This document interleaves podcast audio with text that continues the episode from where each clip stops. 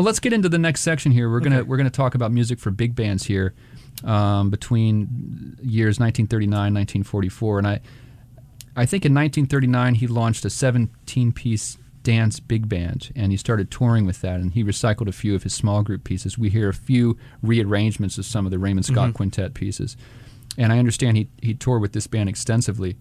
And then I read that he backed up some big name singers along the way. Is that right?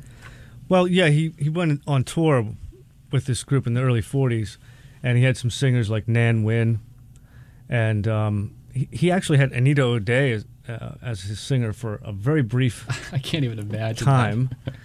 um, well, yeah, it, it didn't really work work out. Um, apparently, she forgot the words to a song and started improvising, you know, scat singing, and he fired her immediately. Wow. She wrote about it in her autobiography, and it's not terribly flattering in her memory of Raymond Scott. Now, now, presumably these singers were singing. It wasn't. Were they Raymond Scott compositions, or were they more covers? Uh, well, both. Okay. Yeah. Yeah. Well, let, let's play. A, let's play a big band. This is one of my favorite of the big band pieces. It's from 1940. It's called "At an Arabian House Party." You're listening to WZBC 90.3.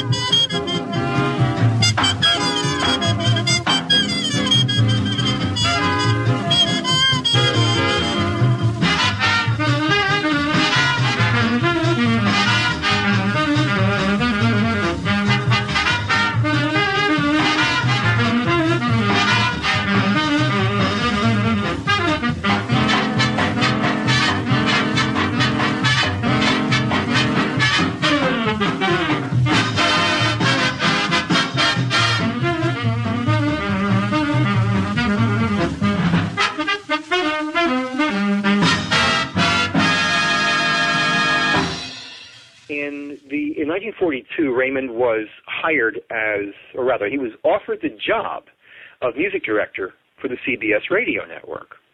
And at the time, radio, uh, network radio orchestras were segregated. And Raymond said he would only take the job if he was allowed to hire musicians regardless of skin color. The network fought him. They didn't want to break the color barrier in radio orchestras. And Raymond would not take the job. And finally, uh, they relented. They wanted Raymond. And Raymond was allowed to hire any musician. And he hired Charlie Shavers and Ben Webster and, and uh, Cozy Cole and uh, really heavyweight black jazz musicians that he hired for his bands because he could. He was allowed to. He wanted those guys in his band.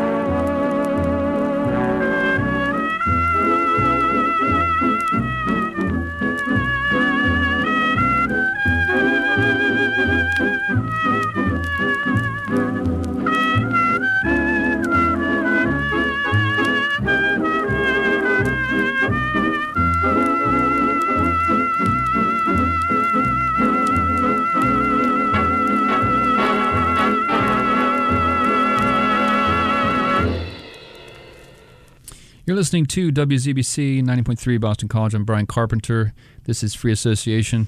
We're hosting a special tonight on the music of Raymond Scott called Imagination and Innovation. You just heard three big band pieces by Raymond Scott.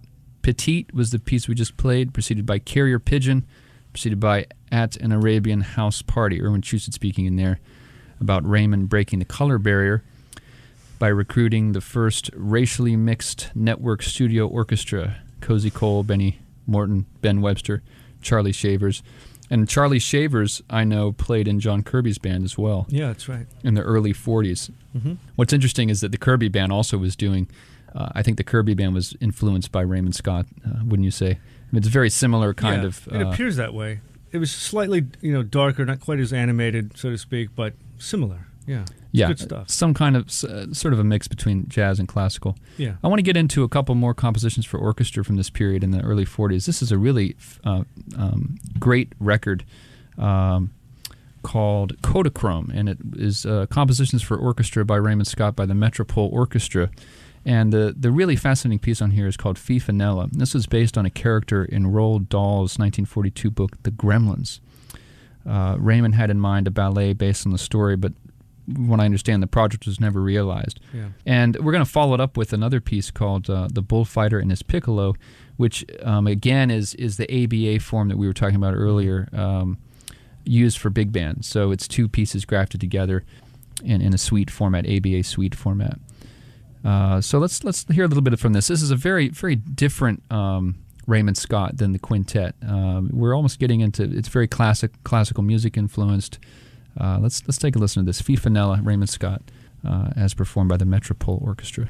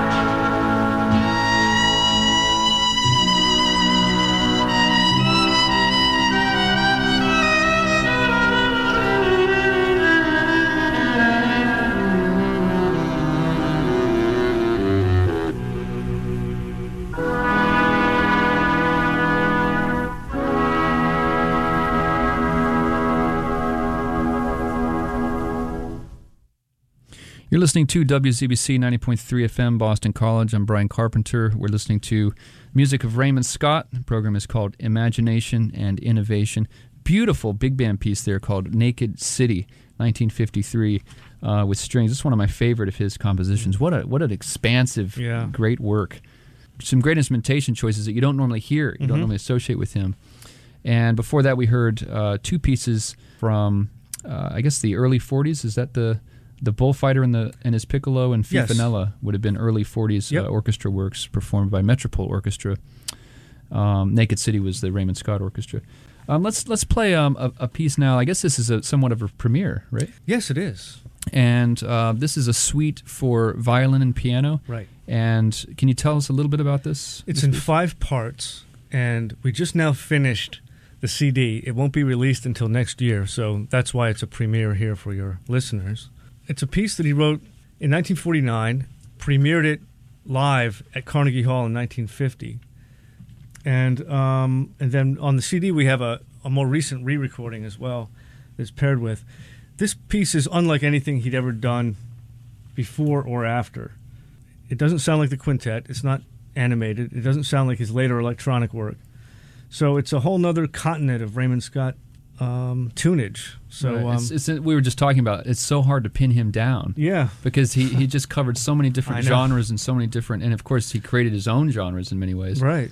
this So- is this is we heard this on the way over it's a beautiful piece Yeah, it's a whole nother continent of Raymond Scott to be discovered. well let's listen to this um, and this is going to come on on Basta Yeah, it's on Basta Records, and we'll have it out soon, within a few months. okay great Suite for violin and piano Okay. well who are the musicians on this Uh, the originals are um, Arnold Eidus and Carlo Bussotti. very good you're listening to WZBC 90.3 FM Boston College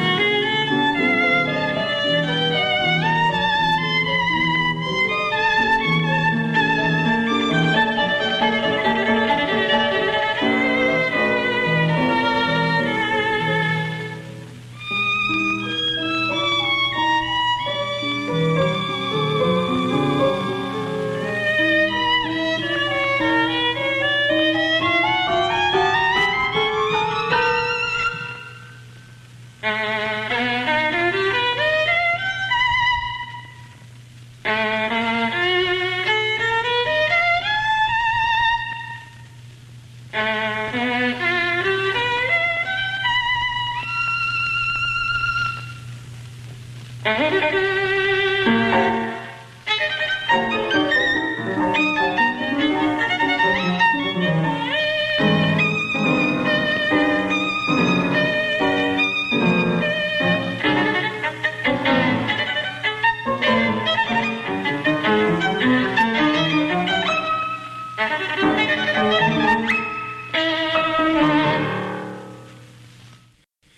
listening to WZBC 90.3 FM, Boston College. My name is Brian Carpenter. This is Free Association, hosting a special on the music of Raymond Scott, and just there a suite for violin and piano composed by Raymond Scott and performed in 1950. That was a Carnegie Hall recording. Jeff Winner of the Raymond Scott Archives is here. Thanks for bringing that in, Jeff. It was great. Yeah, I love that, don't you? It's an amazing piece, Yeah. and it doesn't, you know, like we were saying off the air, it really doesn't sound like much else except for maybe uh, that Naked City piece we played Yeah. from 1953. It does kind of have that film noir Right. thing going on. Certainly way different than the quintet. It doesn't sound like cartoon music. No, it's not animated. It's No. uh, it's very interesting. Now you have a you have a, a, a New York Times review from that performance, right? Yeah, for the liner notes of this, we, we looked up, you know, researched old press, and um, the New York Times said the next day after the Carnegie Hall performance, the novelty of the evening was a suite for violin and piano by the songwriter and conductor Raymond Scott, which proved to be a very competently written work, somewhat in the tr- tradition of Grofé. It was an excellent kind of radio background style. Um, they go on to say the violinist is a brilliant virtuoso with a flair for the dramatic, perhaps one may say the theatrical, and his recital was never dull for a moment. it's interesting. Yeah, it does sound soundtracky, like you were saying, you know, at times. Yeah, that's amazing. You can hear the room. It's a interesting recording. You could definitely hear the room Yeah.